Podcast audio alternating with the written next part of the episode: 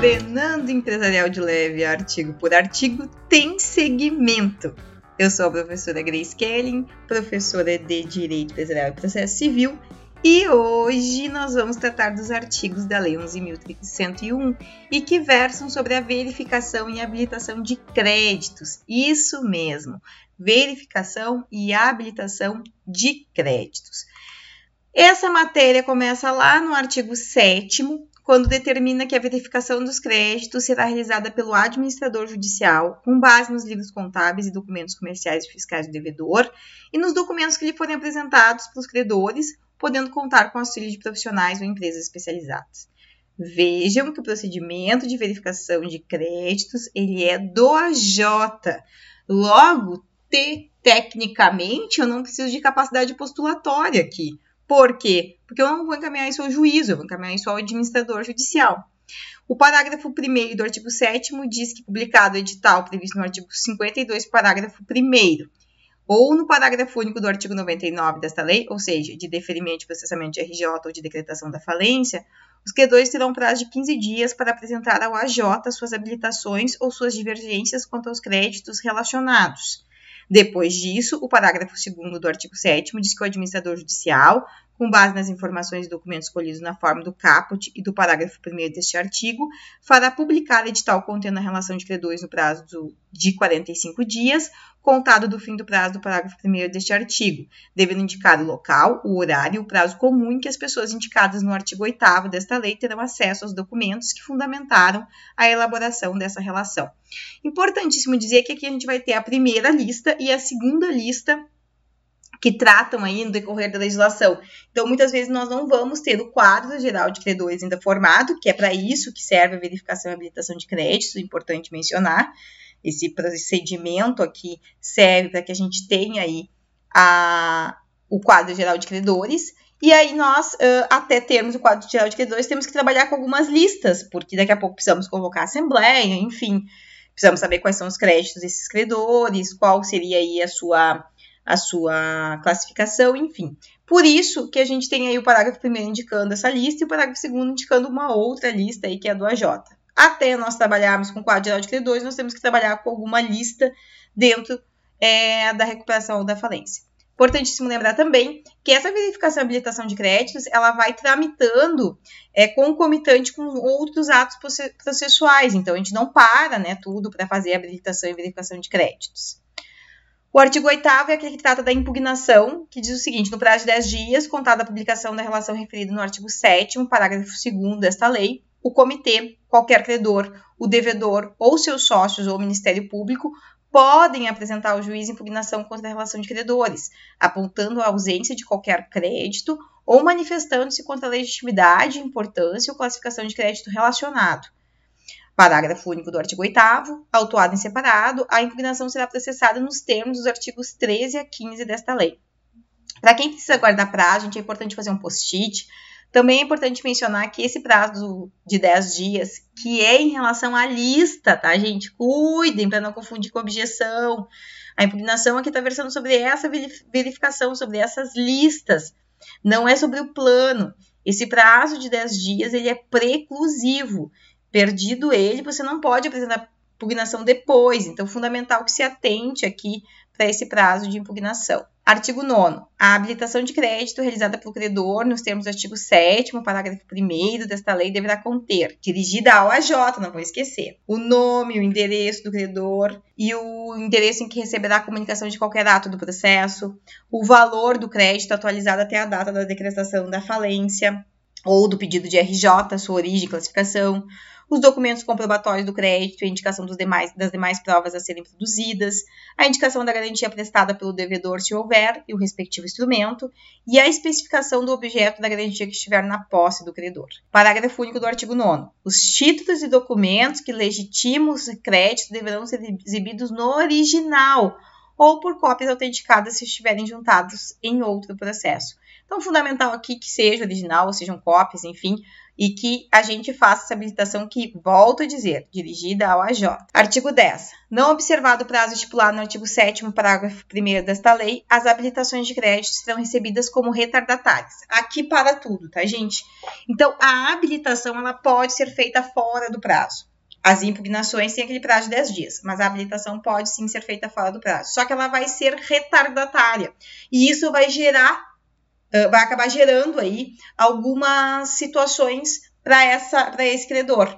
Então, o parágrafo 1 do artigo 10 diz que na recuperação judicial, os titulares de créditos retardatários, excetuados os titulares de crédito derivados da relação de trabalho, não terão direito a voto nas deliberações da Assembleia Geral de Credores. Parágrafo 2 Aplica-se o disposto do parágrafo 1 deste artigo ao processo de falência, salvo se na data da realização da Assembleia já houver sido homologado o quadro geral de credores contendo crédito retardatário. Parágrafo 3 Na falência, os créditos retardatários perderão direito a rateios eventualmente realizados e ficarão sujeitos ao pagamento de custas, não se computando os acessórios compreendidos entre o término do prazo e a data do pedido de habilitação. Parágrafo 4 do artigo 10. Na hipótese prevista no parágrafo 3 deste artigo, o credor poderá requerer a reserva de valor para a satisfação de seu crédito. Parágrafo 5 do artigo 10. As habilitações de crédito retardatárias, se apresentadas antes da homologação do Código Geral de Credores, serão recebidas como impugnação e processadas também na forma do artigo 13 a 15 desta lei. E, por fim, parágrafo 6 do artigo 10.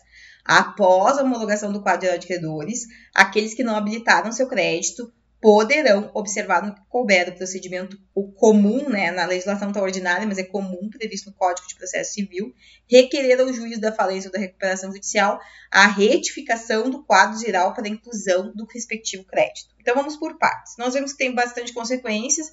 É importante lembrar que são consequências diferentes para RJ ou para falência. Também devemos analisar se o quadro geral de credores já foi homologado ou não. Importantíssimo o artigo 10, parágrafo 6 porque ali a gente tem uma ação de retificação de quadro geral de credores em razão da habilitação retardatária. Então não tem nenhuma causa, por exemplo, uma má-fé, uma inscrição indevida, mas sim um, uma inscrição tardia. E aí que vai gerar a retificação do quadro geral de credores. Artigo 11. Os credores cujos créditos forem impugnados serão intimados para contestar a impugnação no prazo de cinco dias, juntando os documentos que estiverem indicando outras provas que reputem necessárias. Importantíssimo esse prazo contestacional curto que está aqui, né, de cinco dias. Então, para quem estuda para concurso, para quem estuda para OAB, é fazer uma tabelinha desses prazos e, de vez em quando, dando uma revisada. Artigo 12. Transcorrido o prazo do artigo 11 desta lei, o devedor e o comitê, se houver, serão intimados pelo juiz para se manifestar sobre ela no prazo comum de cinco dias. E parágrafo único do, do artigo 12, fim do prazo a que se refere o caput deste artigo, o administrador judicial será intimado pelo juiz para emitir parecer no prazo de cinco dias, devendo juntar à sua manifestação um laudo elaborado pelo profissional à empresa especializada, se for o caso, e todas as informações existentes nos livros fiscais e demais documentos do devedor acerca do crédito, constante ou não da relação de credores, objeto da impugnação. Artigo 13. A impugnação será dirigida ao juiz por meio de petição, instruída com os documentos que tiver o impugnante, o qual indicará as provas consideradas necessárias. Parágrafo único do artigo 13. Cada impugnação será autuada em separado, com os documentos a ela relativos, mas terão uma só autuação as diversas impugnações versando sobre o mesmo crédito. Então, se nós tivermos lá um crédito da empresa X é, e todos os outros credores estiverem impugnando ele, essas impugnações todas vão ser analisadas juntas para que né, não se tenha aí é, daqui a pouco uh, alguma decisão conflitante acerca dessa, desse mesmo crédito. Artigo 14. Caso não haja impugnações, o juiz homologará como quadro geral de credores a relação dos credores constantes do edital de que trata o artigo 7 parágrafo 2 desta lei, dispensada a publicação de que trata o artigo 18 desta lei. Então, a homologação do quadro pode ser feita tanto com ou sem impugnação. Se, tiver, se for feita sem impugnação, ela é baseada naquela lista 2 que a gente já analisou, que é a do sétimo parágrafo 2 E aí o juiz uh, acaba homologando ela daquela forma. Artigo 15. Transcorridos os prazos previstos no artigo 11 e 12 desta lei, os autos de impugnação serão concluídos ao juiz, que aí vai ter quatro situações que ele vai ter que analisar. Na primeira situação, ele vai determinar a inclusão no quadro geral de credores das habilitações de créditos não impugnadas no valor constante da relação referida no parágrafo 2 do artigo 7 desta lei, ou seja, não teve nenhuma impugnação, pega aquela lista do AJ e já homologa aqueles é, credores, aqueles créditos. Segunda situação, vai julgar as impugnações que entender suficientemente estabelecidas pelas alegações e provas apresentadas pelas partes, mencionando de cada crédito o valor da classificação. Então, pega as impugnações, analisa elas, julga e também já manda incluir no quadro geral de credores. 3. Fixará em cada uma das restantes impugnações os aspectos controvertidos e decidirá as questões processuais pendentes, inclusive analisando se vai precisar de alguma prova. E aí vem o inciso 4 do artigo 15. Determinará as provas a serem produzidas, designando audiência de instrução e julgamento, se necessário. Artigo 16. O juiz determinará para fins de rateio a reserva do valor para a satisfação do crédito impugnado. E parágrafo único, sendo parcial, a impugnação não impedirá o pagamento da parte controversa. Se não existe controvérsia sobre alguma parte, não precisa ficar segurando o pagamento.